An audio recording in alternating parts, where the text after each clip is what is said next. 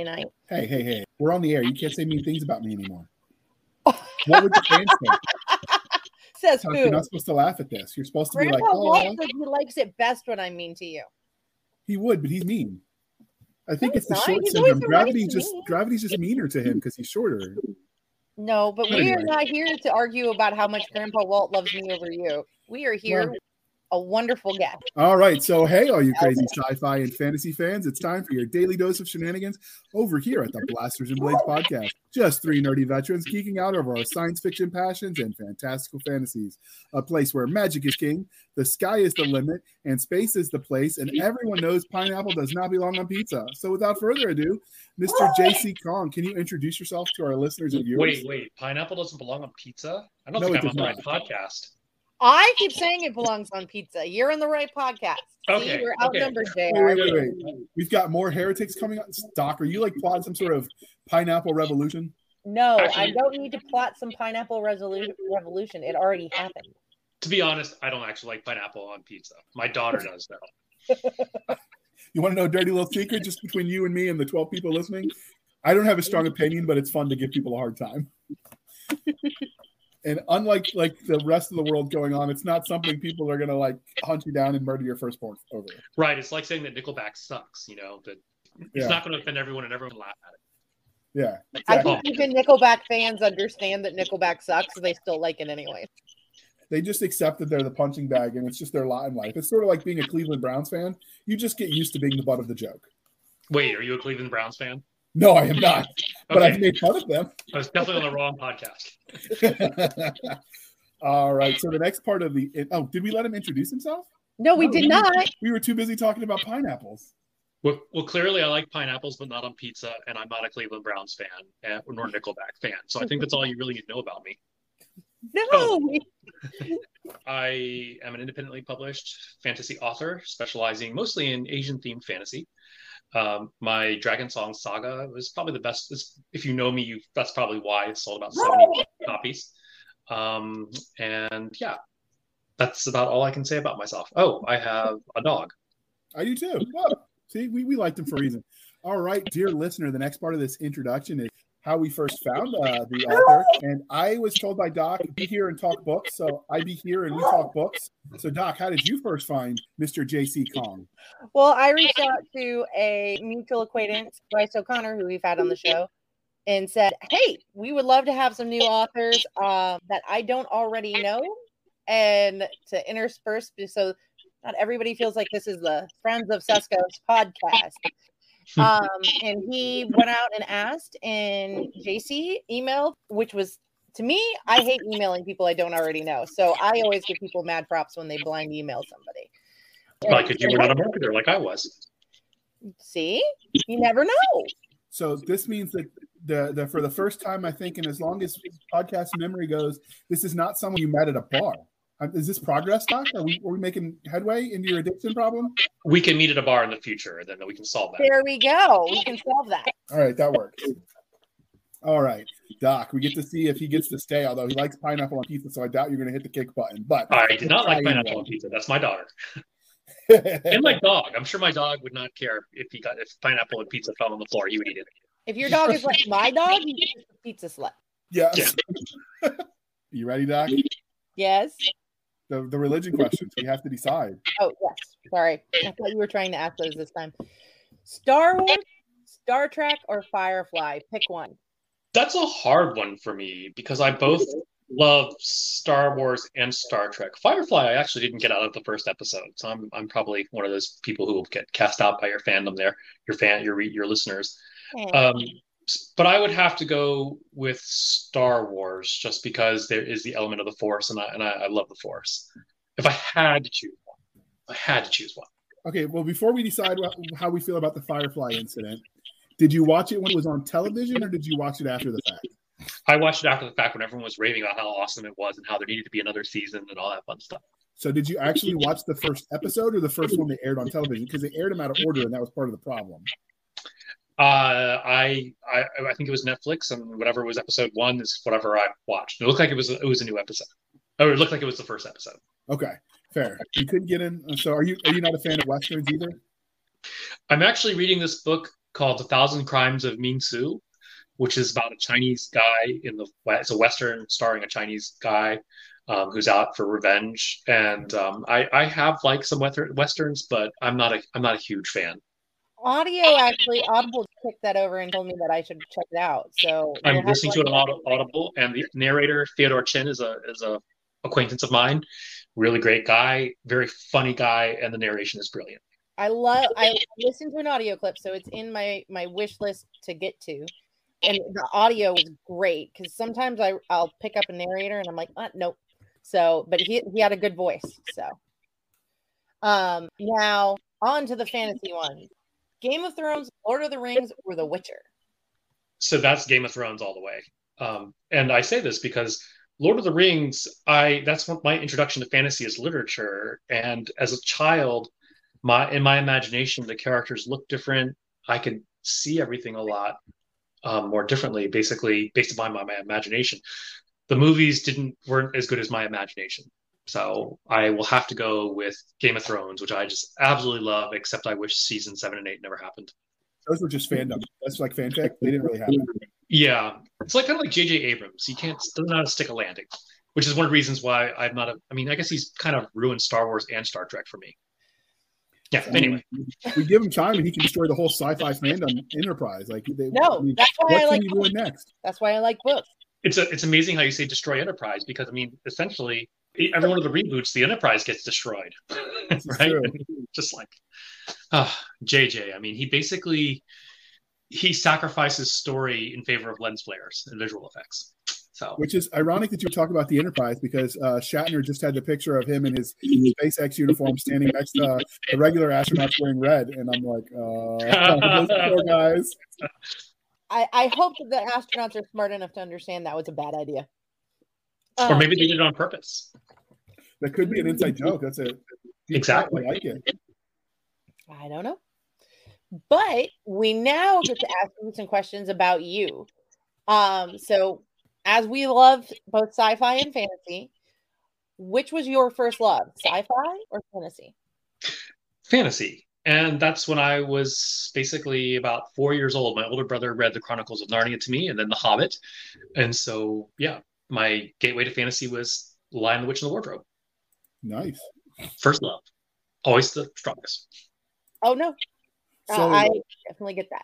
Was the uh, Lion and the Witch? Did you? So you talked about your brother reading you fantasy, and that was your first literary engagement. Do you have any memories before that of like television or games or anything that were exposed to the genres? No, I must have been four years old at the time, and we had a lot of great, you know, fantasy, sci-fi at the time. I'm once again four years old. I was, you know, we had three channels on TV, and I came from a Chinese family where we never go in to go see movies. The idea of a, you know, VCR. We didn't have VCRs back then. Back in my day, we didn't have VCRs. We're almost so. old enough we could stand in the lawn and shake our fists at the sky and tell the kids to leave.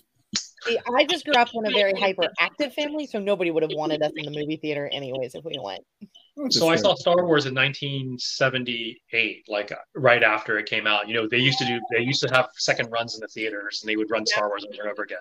So I did not see Star Wars, the first A New Hope, and it wasn't called A New Hope um, when it was first in the theaters. But then every single Star Wars movie after that, I've seen on opening day. Nice. Nice. Okay.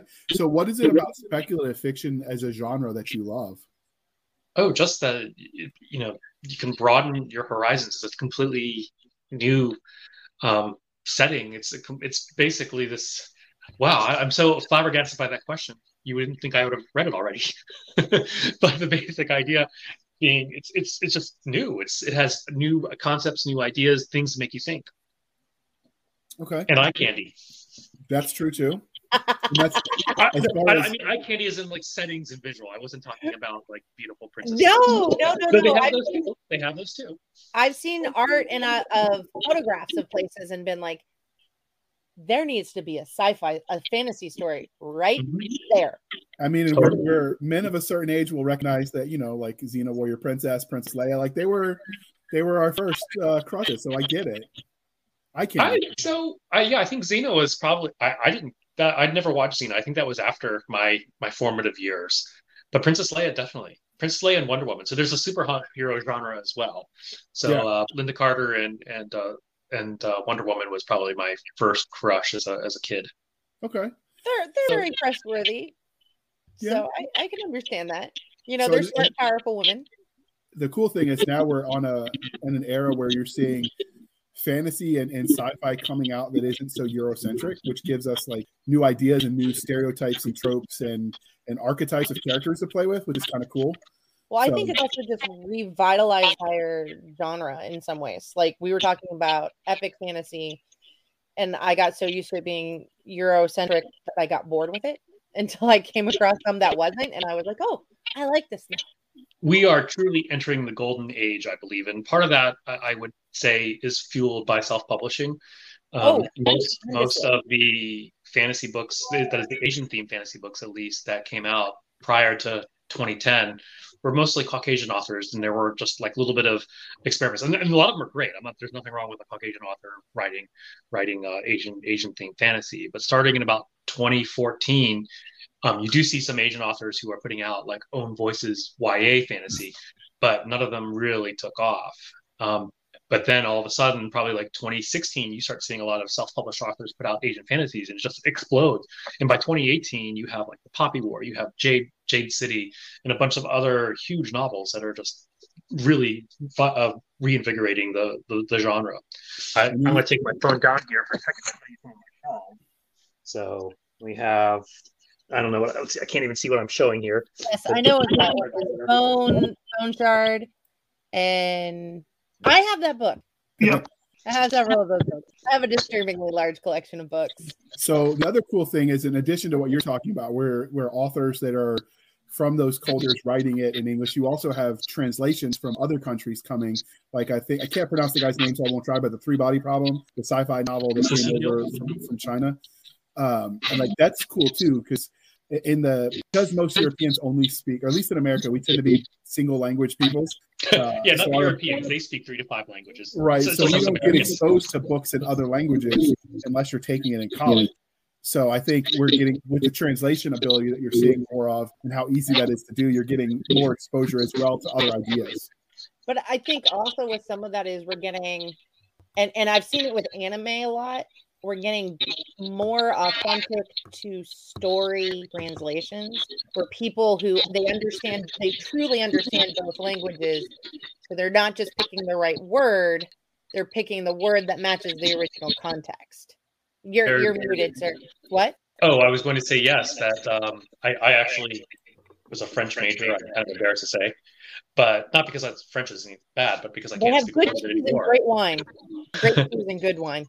But I took a class on translation, and they said there's denotation and connotation. Actually, that was I say in French was denotation and connotation. And so there's a word which has like the meaning, but then there's the connotation which has not just the meaning but the feeling of the word as well. And so, yeah, really good translations can grasp that. And I was Yeah. talking, you're talking about three body pro- pro- uh, problem with Liu Cixin, and that's translated by Ken Liu. And I hung out with Ken Liu one time, and he was talking about how translation is not just about getting the word, but the meaning and the feeling as well. And so I think he hit it right on the head. So one of my favorite stories, and this is a little off topic, but it's a quick one and it's funny. Um, my parents were trying to explain to me this when I was in high school or junior high, and we have lived in Saudi Arabia. The king of Saudi Arabia is also known as the custodian or guardian of Mecca. And the local see what you said. newspaper accidentally translated it. They had a new guy who translated it as the janitor of Mecca. Yeah, I can see that. I was where that was headed. and it, it and it was in print so it really that really was the just a great funny example of making sure you're putting the right word the right situation not just the word that acts the literal translation I can It see makes you wonder if Daenerys got all her titles correct when she was speaking in Dothraki. Mm. Anyway, things I I think don't about. But that's a made-up language i thought so That could be an interesting panel top doc. We'll revisit the idea of made up languages that are actually functional language because I know like there's Klingon and Elvish, and we're gonna have to revisit this. You and I are talking, but we're here to interview JC. So, how does your love of speculative fiction as a genre translate into you writing stories in this space? Well, uh, basically, I think that whatever we read or watch becomes an influence for us. So I think if you read my books, you'll say you'll see something like, "Oh, that kind of reminds me of Star Wars," or "Oh, that reminds me of Lord of the Rings," or "That reminds me of the Game of Thrones." So yeah, I think that all speculative fiction that an author or a creator consumes will find a way into their imagination to some degree. Okay, we're all a product of the sum of our parts. I get that. So many authors let their uh, own real life experiences influence the sort of stories they tell. So, were there any specific formidable moments that shaped you as a storyteller? Well, I am an acupuncturist and a Wing Chun teacher by trade. And so a lot of that ends up in my stories uh, martial arts choreography, um, healing, and acupuncture. A lot of that ends up in, into my stories. Cool. I knew soldiers actually in the army who had acupuncture run on them, like by the army. Yeah. There's a, a new a new push with the VA to embrace alternative medicines. Uh, unfortunately, for a long time, they thought a pill was the solution to everything, and uh, that's just not working quite as well as they would hope. So, yeah, the VA refers to us, and then we, you know, patients of the VA who come to us can get like certain. Basically, it's paid by the VA, but there's a lot of administrative, bureaucratic hoops to jump yes. through. They uh, they're starting to do that with with massages and yoga as well, which is kind of cool. But that's a that's a rant for another day. I'll try I'll try not to go off too far because that's too le- regionally locked. But Doc, get to talk about fandom now, so try to contain your enthusiasm. I know, right? So, have you had any cool fan art or cosplay of one of your characters yet? Fan art, yes. I had someone who sent me a picture of uh, Tia, who is like the secondary character in Songs of Insurrection, but she's like in, in one of the main characters in all my all my series. And I actually decided that next time I went to Gen Con, I was going to have my cousin, who's read my book, she's like a lot younger than I am, actually my cousin's daughter, um, cosplay this character. so as an advertisement for my books. You should totally do it because I've seen that work very well. And uh, when we this past Dragon Con, they did a page to stage costume contest, and it was all literature based costumes. So cool. Uh, so, have you had somebody ask for your autograph at an event? At Gen Con, yes. I was I had a table there in 2019. Supposed to have one in 2020, but we know what happened with that. And uh, yeah, I was I was there, and this guy came up, saw my banner. He's like, his eyes went wide, he covered his mouth. He's like, "Oh my god, it's JC Kang!" Um, and he came over, wanted to take a picture, wanted to have his autograph taken. I was like, "This is pretty cool. This is like this is like mini stardom." That's awesome. So I, I actually had another one. I was now that I think about it, it was earlier this year. I was in um, our local convention. It's called uh, Virginia Comic Con, and I I went down and I just started talking to an author because I was looking at his books, and he said he was going to be at this convention coming up. I was like, oh, I'm probably going to be there too. Well, I will be there too. And he's like, oh, really? What are you? And I was like, an author. And he's like, oh, what's your name? And I said my name. And he's like, oh my god. So anyway, I've had two instances like that. That was kind of cool. That's awesome. And you know what? He's probably going back and going, he looked at my book. He looked at my book. Did he? It, or if you bought one, that you bought one and bragging about that to all of his friends because I've seen authors do that. It's adorable. Yeah, so, actually, on my shelf here, I'd say about half of them are signed books by other authors that, I, that I've managed to finagle. I will say I do have my own box of books that's like remove in case of fire, get the child out, then take these books because they're signed. So I understand. But I'm glad you put the child ahead of your sign. I, I do. Well, it depends on the day of the week and how he behaved that morning. Good and all the fair. No. Oh, actually, I was going to say probably because I have I have one of them in a fire a box that's supposed to be a little more weather resistant and fire resistant. Um, but that's another story for another time. The what is your weirdest or funniest interaction you've had with a fan since you started writing? Uh oh, we lost him. Uh oh, he's Oops. back. He's back. He got too excited, to hit the wrong button. yes, I am sorry. It happened. So what that is your clo- that was the cloaking device. cloaking device I like do that. They're sneaky and fidgety. I've heard. So, what is your funniest fan interaction or weirdest since you started writing? That the one over our local convention would have to be it. The guy he wanted to take a picture and he just went crazy. So that that would probably be my my craziest fan fan interaction. So that's awesome.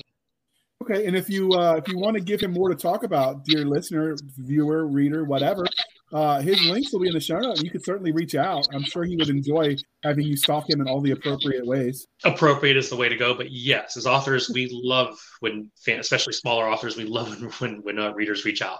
So please do. All right, so this is the part of the uh, the interview, JC, where you get to tell us everything you have written. So can you give us the Reader's Digest version of your bibliography? Okay, so well, since I'm here, I can show you my bookshelf, and I can once again, since this is in reverse, I don't know if I'm getting all the right ones, but the Dragon Song Saga starts with Songs of Insurrection right here, and then it continues with Orchestra of Treacheries and Symphony of Fates, basically 500,000 words. Uh, it also did really well as a single single product, which is this here. Oh, that's gorgeous. Yep. Uh, so that's like my main series and then a lot of other ones come off of that. So Crown of the Sundered Empire. Actually, so Dragon Songs is about a young woman with a perfect voice to evoke the lost magic of Dragon Songs, only she doesn't have a teacher, so she has to figure it out herself. I've been going to conventions a lot, so I'm getting really to that pitch. Um, this particular book is a military fantasy. It's about a boy who gets his eye gouged out. He pretends to be a diviner because he has mismatched eyes, pretending like he can see the future, but actually he's just really smart.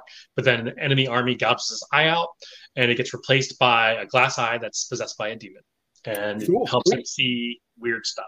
And it whispers an unintelligible language in his, in his ear. Uh, another one here is Masters of Deception. It is uh, basically there are a lot of different types of magic in this world, and they are strongest around pyramids. And every major culture has a pyramid in its lands. And so this is surrounds one of the pyramids, and four magic using people who really don't like each other have to come together to save the world. And uh, the prequel series to the Dragon Song saga is um, or Scions of the Black Lotus. This is book one, Thorn and the Night Blossoms. Um, think if memoirs of a if members of a Genja, uh, members of a geisha had ninjas and the stakes actually mattered. it's a courtesan spy story, basically. Cool. And I'm not saying. I like that. I will. uh Now I'm curious. Are they out in audiobook? Because now I'm going to have to look these up. I've got two credits waiting. They are all out on audiobook, and in fact, you can get so uh, this particular story here is six. It's a novella, but it's six novellas long as a complete series, and it is available on Audible for one credit, all six in one package. And also, same as the Dragon Song Saga, um, they are available as a complete series for one credit. All right, well, and, when we get off the air, don't spend it all in one place, okay? and actually, the last book I have, this is but this is Quantum Cultivation. So, are you familiar with Will Wight's um, Cradle series? I've heard of it. Yeah, I haven't read it yet, but his um his latest book just released on pre-order today, and I think it's at number four in the entire Amazon store. I mean, it's number one. It's just an amazing series, um, and number two, it's highly popular. But it's the xianxia genre or cultivation genre, mm-hmm. and so this particular story is a mashup of science fiction or actually science fantasy and progression dash cultivation fantasy. So imagine like Crouching Tiger, Hidden Dragon in the future, or okay. so Crouching Tiger, Hidden Dragon meets Shadowrun. Um, so, so it's basically about a monk who has to fight um, cyborg assassins, super soldiers in power armor, and alien invaders. So, how family friendly are your are your series? So, let's see. The main series, Dragon Song Saga, is pretty pretty family friendly. It's family friendly. Um, Masters of Deception is family friendly. Crown of, Crown of Sundered Empire is also family friendly. Scions of the Black Lotus, the prequel series, is basically about courtesans and and glorified prostitution, kind of like um, Kushiel's Dart. If you've read Jacqueline oh, Carey, yes, I've read that as a uh, teenager. Uh, My mother gave it to me. Your mother gave it to you. Wow. Yes. Did she know what it was? Yeah, my mother had actually already read it, and a lot of times that was kind of my mom knew I was very shy about bringing approaching topics. So there were times when my mother mm. would give me a book, and then so that I would then talk to her about the topics in so it. So it was psyops. I can dig it. It's my it's mother, awesome book, but it, there's there's BDSM in it. It's like there, Game of Thrones. so you know, my mom wanted me to figure out whether or not I what my preference gave me the last Harold's marriage before I started dating too. So I mean, okay, I read Kushiel's Dart more like 16, 17. I wasn't like 13. I mean, I, I, feel like we're about to go into the Cisca therapy hour, and we don't want to do that. So let's get back to Mr. Here. We can't but parenting done right. Here. Yeah, parenting done right. That's right, because you read books. So while all of those books sound fascinating, today we're going to talk about Songs of Insurrection, a Legends of Tivara story. Uh, in case you didn't know, dear listener, this is the first book in the Dragon Song saga. So where did you get the premise for this universe? How did you come up with the idea? Well, I used to play Dungeons and Dragons like before it was cool, and I created a world when I was about 14 to 15 years old. And then I packed it away and left it alone for 25 years. I came back to it and when I was cleaning out some of my stuff out of my mom's house, and I was looking at this world, and I was thinking, gosh, as a 14 year old, I didn't, you know, know jack about anything. didn't even know how gravity worked because the rivers were some of the rivers were going uphill. Um, so I decided I was going to remake this world. So first, I took a week and just sort of drew new borders, uh, created new cultures, and it was just a fun exercise. And on the seventh day, I rested and realized I wasn't going to play Dungeons and Dragons again. So instead, I decided I was going to write stories, and this was good because when I was a dungeon master, it's not like my players ever followed the script. No. What I found as an author is that your characters often don't follow the script either. And it sounds very cliche, but it's true. As you come to know your characters more and more, then you realize that what you wanted them to do is something that they wouldn't have chosen to do themselves. So you would have to force them to do it through an external circumstance, or you have to find out, you have to just ditch the idea altogether. So once again, this world started off with uh, with my Dungeons and Dragons world, except my Dungeons and Dragons world was very Caucasian because that, you were talking about European fantasy. That's what we saw back then. Um, and so when I recreated this world, it was much more, it had a lot more cultures involved. And so when I started writing, I decided I was going to start with the Asian part of the world because I enjoyed watching like Japanese samurai dramas and, and uh, Chinese period dramas, especially the Kung Fu flicks, just love them. And so I started writing the, in the Asian part of the world. And so that's how the Dragon Song Saga came into being. Originally, it was supposed to be one book and just poof, became four. So was that something you, you were taught from from a young age, your your Asian history, or is that something you taught yourself to write these books? I was a we, we say Twinkie or banana. I was yellow on the outside and white on the inside growing up. Um, I grew up in the South uh, at a time when there I could count the number of Asians in from sixth grade to high school on one hand, and so I was very much um, I was very much not into being Asian at all.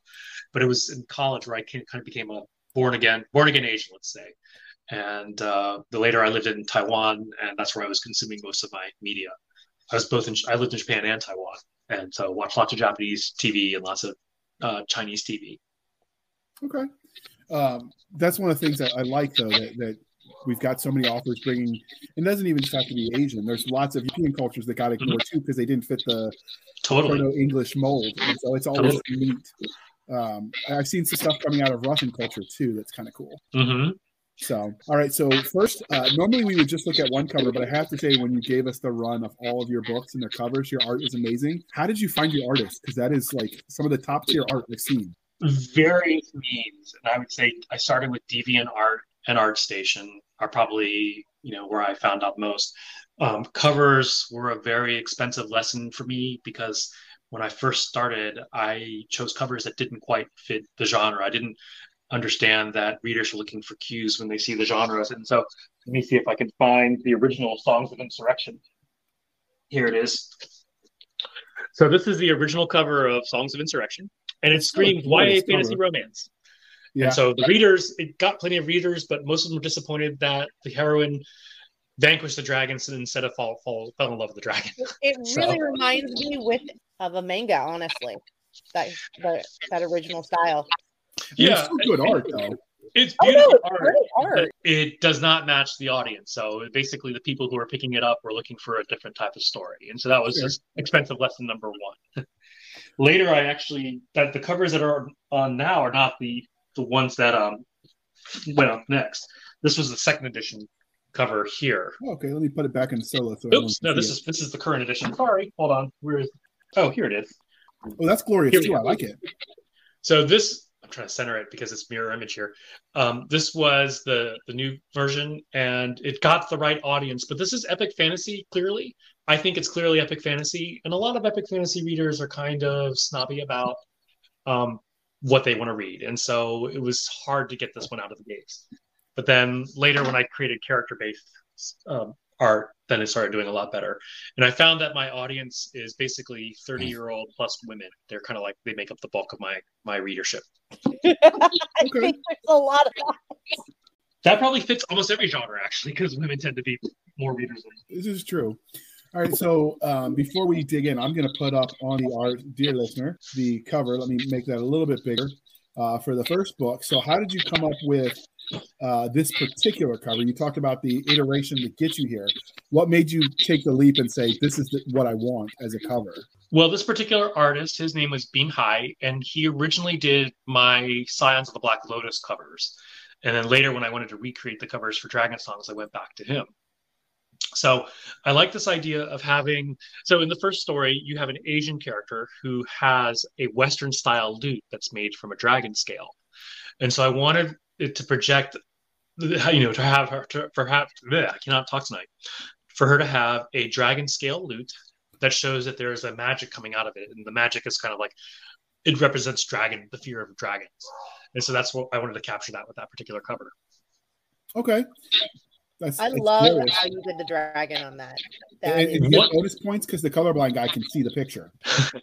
another version I got of this cover a long, long time ago when I was trying to choose those covers had another one where they had uh they had this other character. It was a photo manipulated one where they had her looking down at a lute and there were flames coming off it. And I was like kind of reminded me of Jimi Hendrix lighting his guitar on fire. So I kind of like that, but I decided not to go with it. I don't okay. think it would have fit the genre or the feel of what you're describing. so I really do like this though. All right, Doc. Next one is you. Try not to mess it up. Okay. So uh, he already gave us a 30 second elevator series pitch. So since it's only 30 seconds, can you give it to us again if they missed it? Okay, for Songs of Insurrection, it's about a young woman with a perfect voice to evoke the lost magic of dragon songs. She doesn't have a teacher, so she has to teach herself by observing other types of magic. There's also a secondary arc with ninja spies who are trying to uncover a plot against the throne, and the arcs come together at the end. Wonderful. Very good. Practice. I I've seen seasoned professionals not do as well.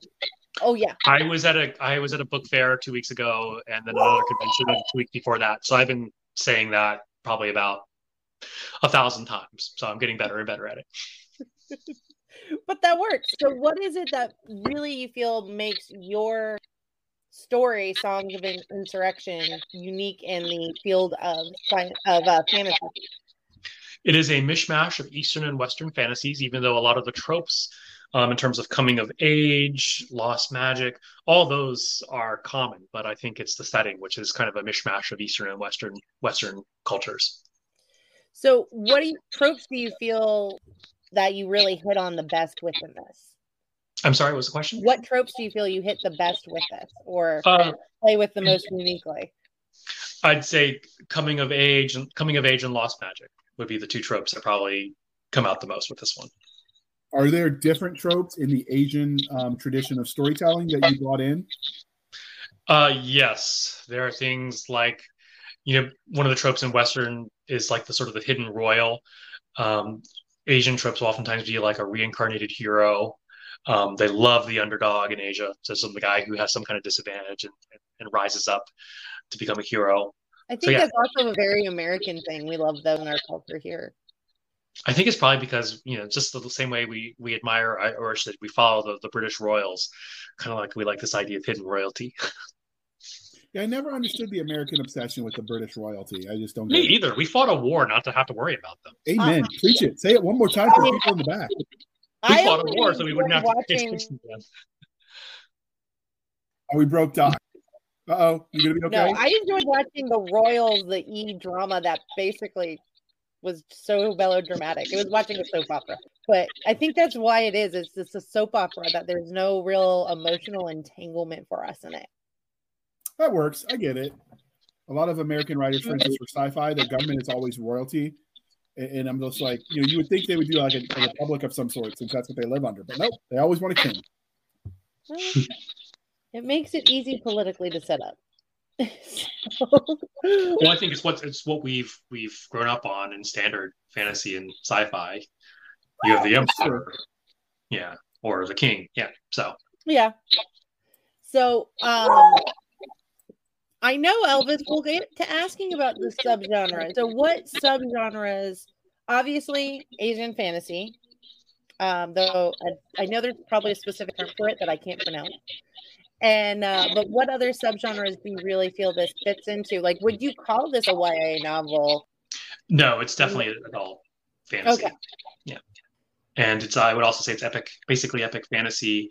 There are aspects of sword and sorcery. There's like political political conspiracy. Yeah, stuff like that. Epic fantasy. Okay. Speaking of your your fantasy, does your fantasy series tie into the sci-fi one you wrote, or are they separate universes? So they are tied in. That's kind of a secret, but now that there are people who have read both, um, the event, well, the event in book four of Dragon Songs is the inciting event on cultivation. Cool. All right, so it all ties together. So let's talk about the story itself. What can you tell us about the main character? What makes her special in the crowded field of science fiction and fantasy? Well, the main character, Kaya, is uh, you know, okay, it's stereotypical. She's a princess, but she's a very plain-looking one, and she has a spark of magic, but she doesn't know it. She kind of, you know, she kind of feels it, but she doesn't know for sure. Um, and so she has a lot of insecurities, like body image insecurities, um, sort of not not liking her place in in the world um, and what she's expected to do because all she wants to do she's been influenced by the mythical dragon singers and so I should also note that I just released a new book last week called The Dragon Charmer's Apprentice, which is about my, the main character's hero. Um, so anyway, so Kaya is sort of an uncertain individual, but she gains more confidence as the story and the series continue. And she always has a very straight moral compass because she's been influenced both by the stories of dragon singers and also the the books that talk about rulership. So similar to Chinese Confucian theory that a, a a uh, just ruler will lead to prosperity. And so she has all these beliefs, and that oftentimes clashes with the political realities that that are happening in this particular world. So the secondary arc in the story is about Tian and Jia, and they are one is a half elf, half Asian, half elf, because I thought that was kind of a cool idea, um, who is kind of a snarky snarky individual. Um, and that's why my, my reader, she's like everyone loves her so much. So she's very snarky and uh, she's just as like, she has sharper wit as her blades. And um, she and Tian, who is kind of a genius who cannot articulate. He's kind of like me. He has really deep ideas, but can't seem to articulate them. So he speaks in these really short sentences. Um, but if you read his internal narrative, it's like blah, blah, blah, blah, blah. And then he's kind of like Sherlock Holmes, where he puts up like little notes and everything and, and tries to connect things. But he does that for other people's benefits because he remembers it, remembers it all. And so they are uncovering a plot um, against the emperor, and this is something which obviously entangles Kaya, the character, the main character, the main character. That sounds intriguing. Uh, like I said, I'm going to be buying this, so don't spend all the money in one place, please. Um, Slow burn romance and kind of a love triangle, kind of. So, could you elaborate more on some of those secondary characters? Do you have a favorite among them? Um, so I think Kaya was always the main character was always my favorite from the beginning.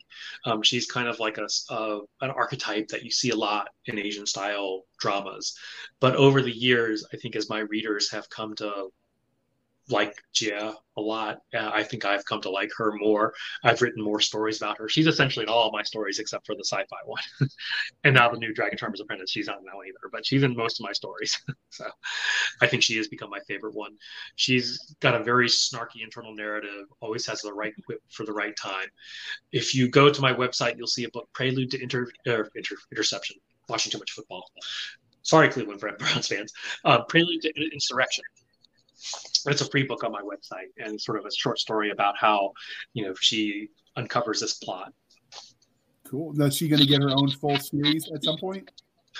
I would say that the entire all the books i write are about her but she's not necessarily the main character in them. So. that's fair. Um, so does the story have a bad guy that the uh, characters have to confront without giving away any spoilers? There are lots of bad guys and girls. Um, so yeah, sometimes sometimes the antagonist is a situation.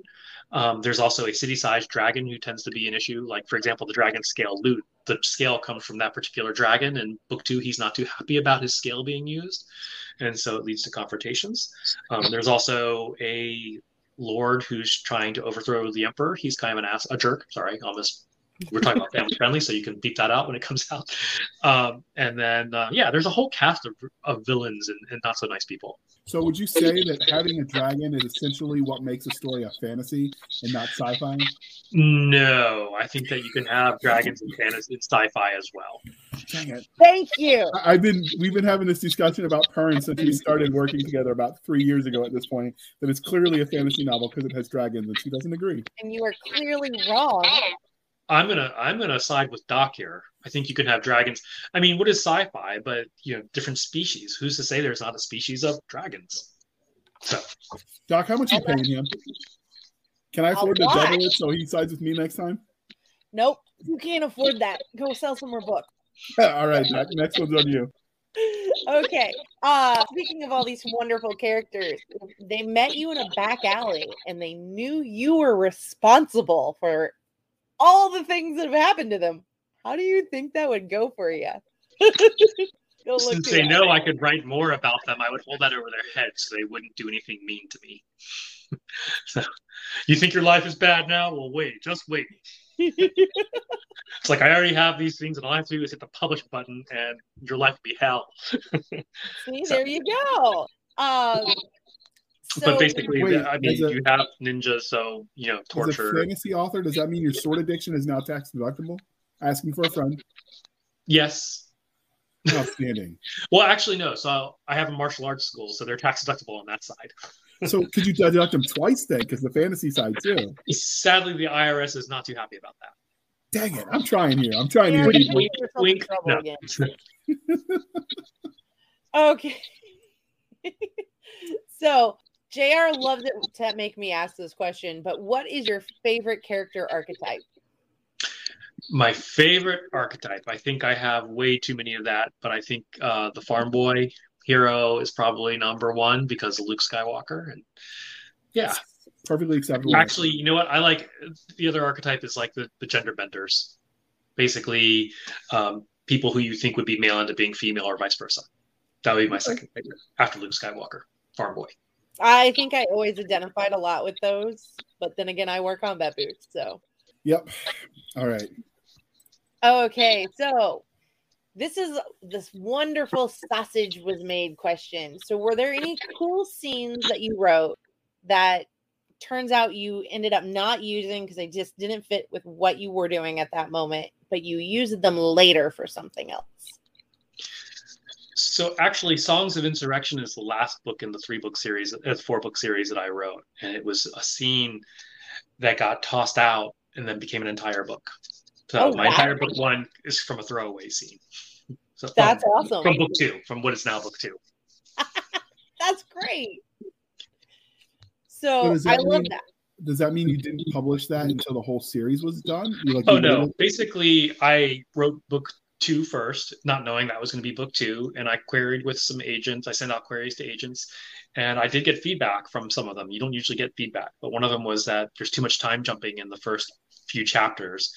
And so they said, why don't you start it here? And I'm like, okay, I can start it there. But then what about all these other chapters? And so I went during a NaNoWriMo, which is, you know, November, where people try to write 50,000 words. I went and wrote an entire book around that first scene. And that just became Songs of Insurrection.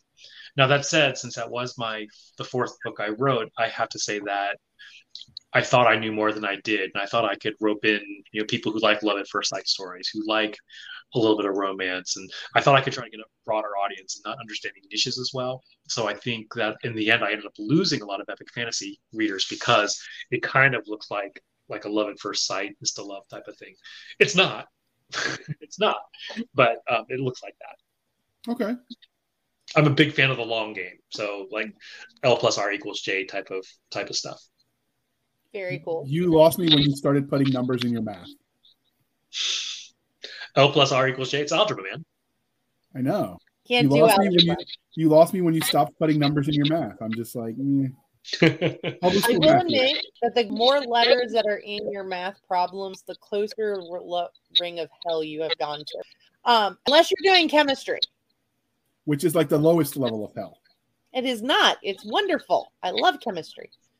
JR is confused again. So we are going to move on to the next question to spare JR of his ignorance. Uh so what can you tell us about your universe? Um, you've told us a bit, but can you give us more of like what to expect from this world that you've created? Are you going to other continents?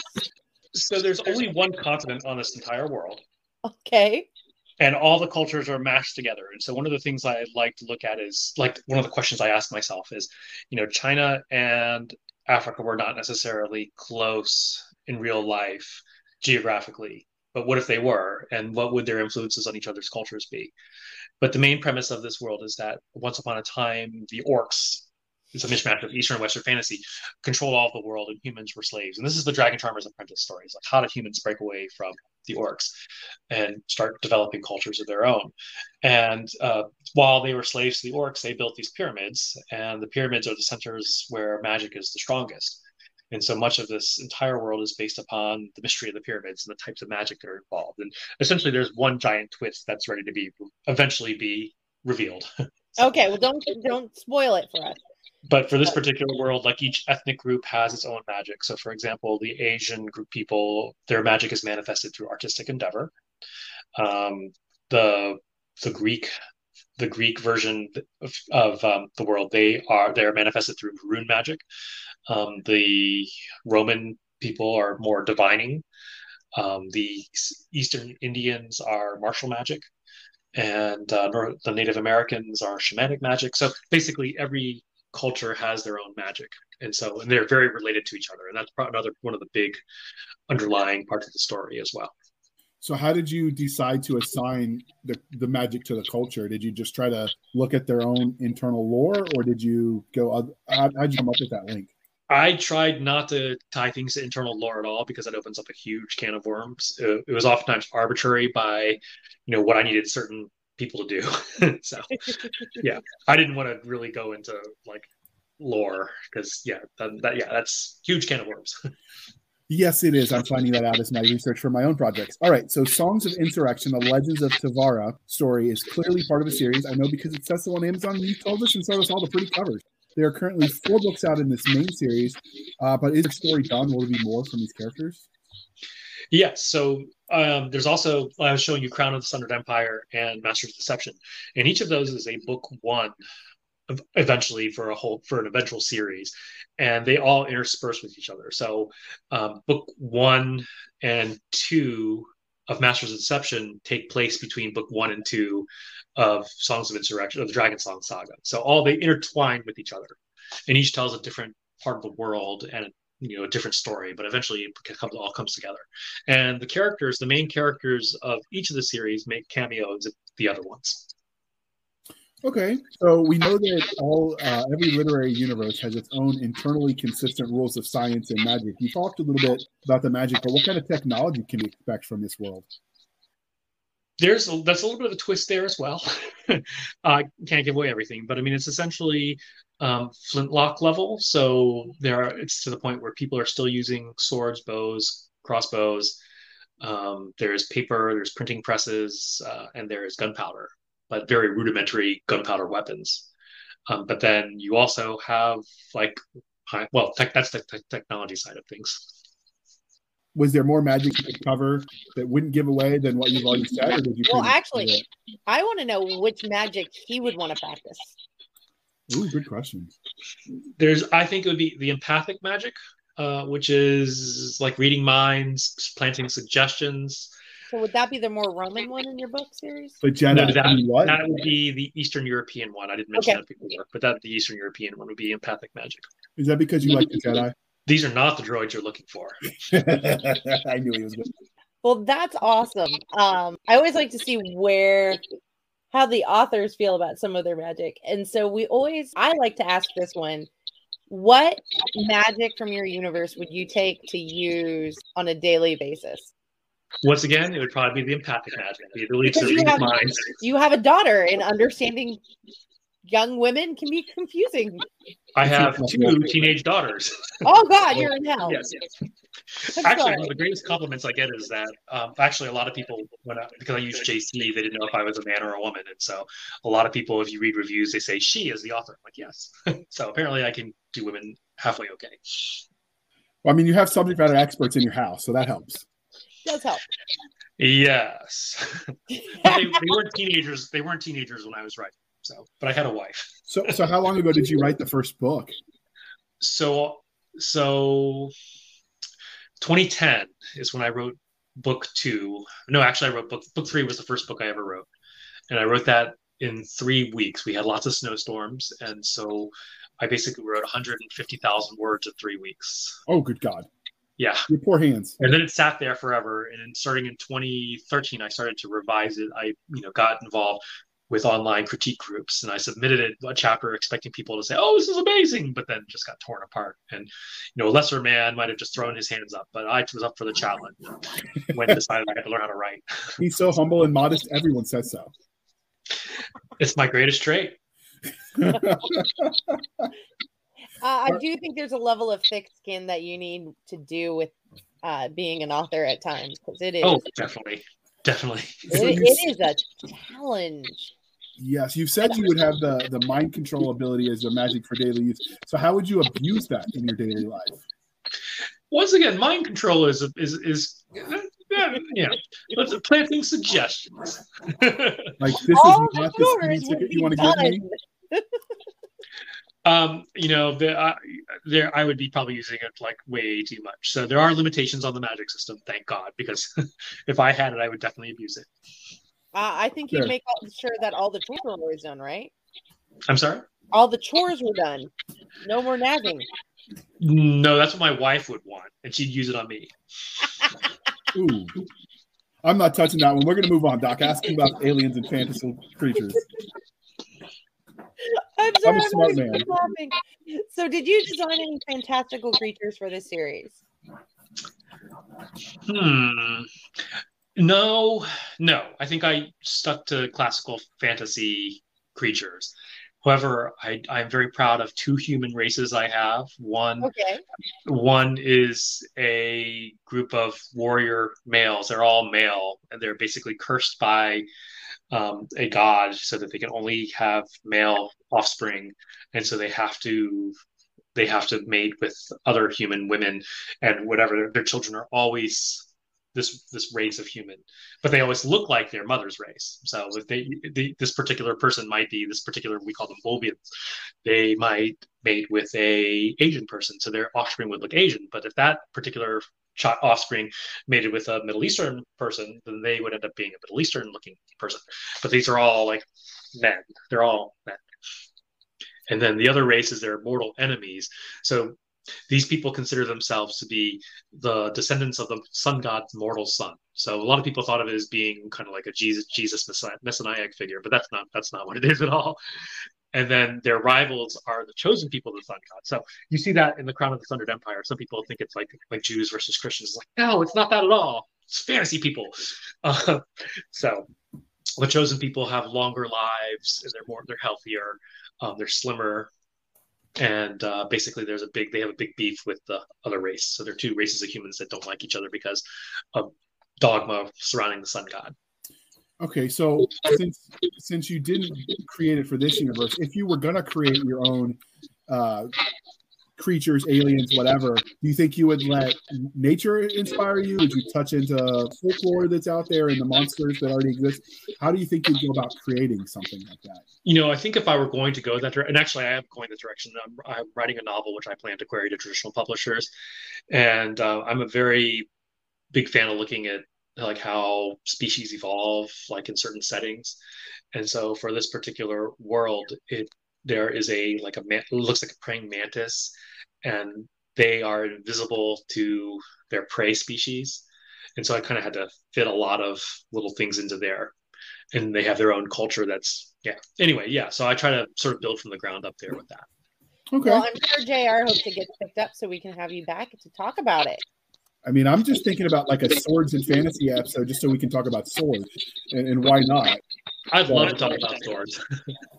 Outstanding. So, uh, as this interview is clearly winding down, was there anything about uh, this series that you wanted to tell us that we didn't ask, specifically about Songs of Insurrection?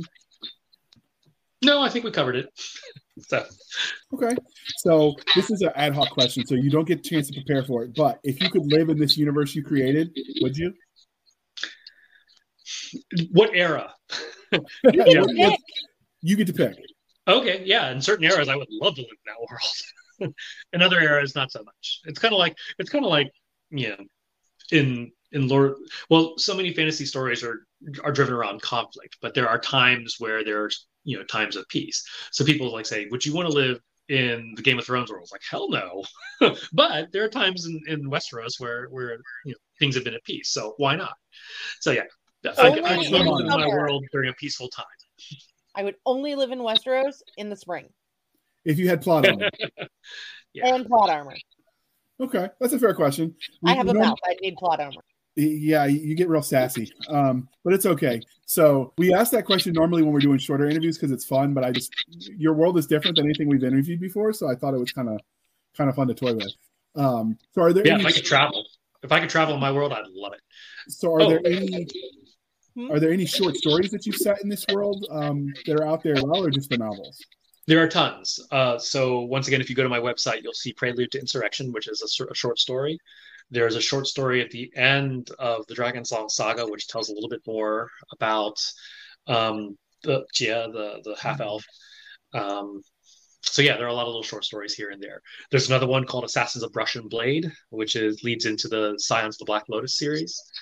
And uh, in Deep Magic, the you know Jeff Wheeler's magazine, the last one, I had a story in there called Dance of Swords. Nice. Awesome. All right, so we will link to your website uh, at the end in the show notes, dear listener, and you can probably find this bibliography and track down all the things. Uh, but before we before we let you go, dear listener, we would like to harken back to the olden days when we were still with sci-fi shenanigans, and remind you that uh, as readers, I am sure as listeners of the podcast, I'm sure you're readers as well. So if you would please be kind and speak your mind on the reviewing platforms, your reviews help the right readers find the right books.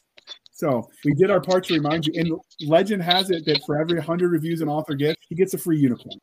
Ooh. Um, although, you know, I, I really just want the 100 because I want to know if unicorn steaks are as good as, you know, as the rumors have them to be. But Doc says that's cool, so I'm not supposed to tell you that. I, I, I have like 800 reviews on Dragon Songs, and uh, I can tell you that depends on how well you cook what part of you know cut. It's good to know. I appreciate that. It's all for science. So he wants to try some new recipes. So add a couple hundred more for him, dear listener. All right. So JC Kang, how can listeners find you? And as usual, links will be in the show notes. Uh, you can go to jckang.dragonstonepress.us for my website, or just look up JC Kang on Amazon. All right. And you can find us on our website at anchor.fm backslash blasters tacking and tech blades. We're on the Twitters at SF underscore fantasy underscore show, Sierra Foxtrot underscore fantasy underscore show. It's almost like that SF means sci-fi. You can email the show at blasters and blades podcast at gmail.com. Again, blasters and blades podcast at gmail.com. Send all hate mail to Doc Cisca at blasters and blades podcast.com. I swear she'll only give you the nicest replies. Uh, you can find us on Facebook where all the shenanigans happen at facebook.com backslash groups backslash blasters and blades podcast. Again, facebook.com backslash groups backslash blasters and blades podcast. You can support the show over on anchor.fm backslash blasters tech and tech blades for as little as 99 cents a month on a reoccurring basis. Your contribution helps keep the lights on and the overhead uh, costs covered. You can also support us on buymeacoffee.com backslash author J.R. Handley. Again, buymeacoffee.com backslash author J.R. Handley. And uh, if you put in the comment section for this podcast, I will make sure Doc Cisca and Nick Garber drink. I will keep them duly intoxicated. They will drink until their liver surrenders. Never surrender. All right. So, one last question for the road since we're talking about booze. Do you have booze in your universe? And if so, what kind? Because now I'm curious and thirsty. So every culture has booze. so in the Asian part, the East Asian part of the world, you have um, rice wine. You have in the Western parts of the world, you have like grape wine. Um, in another part of the world, you have a red wheat wine, so or red wheat beer. So yeah, of course. Just making sure we cover the important part. yep, it's all They have determined by climate. The Yeah, infantry will take my blue cord if I didn't ask about the booze. It, it's true. It's in the rule book. Page It Well, is a rule. if you're familiar with Michael Fletcher, he just put out a tweet today, um, or actually, yeah, it was a tweet, and it said if you have like a certain type of wine, you're in high fantasy. If you have ale, you're in grimdark. Anyway, he had a whole list. Look up Michael R. Fletcher. He had a great, great uh, tweet today. So For science, there's we'll have to try them all, Doc. there's a fusion place near me that makes a really great sake sangria. Again, people, we're, we're, we're killing our liver so that way you don't have to because we're doing it for you. All right, Doc, bring us. So thank you for spending some of your precious time with us. For the absentee Nick Garber, the adult J.R. Handley, I'm Cisca. This was the Blasters and Blades podcast. We'll be back next week where we indulge our love of nerd culture, cheesy jokes, pineapple on pizza, all things that go boom, and whatever weird question JR has about booze. Yes, booze is important. Pineapple doesn't belong on pizza. Now let's see if I can end it before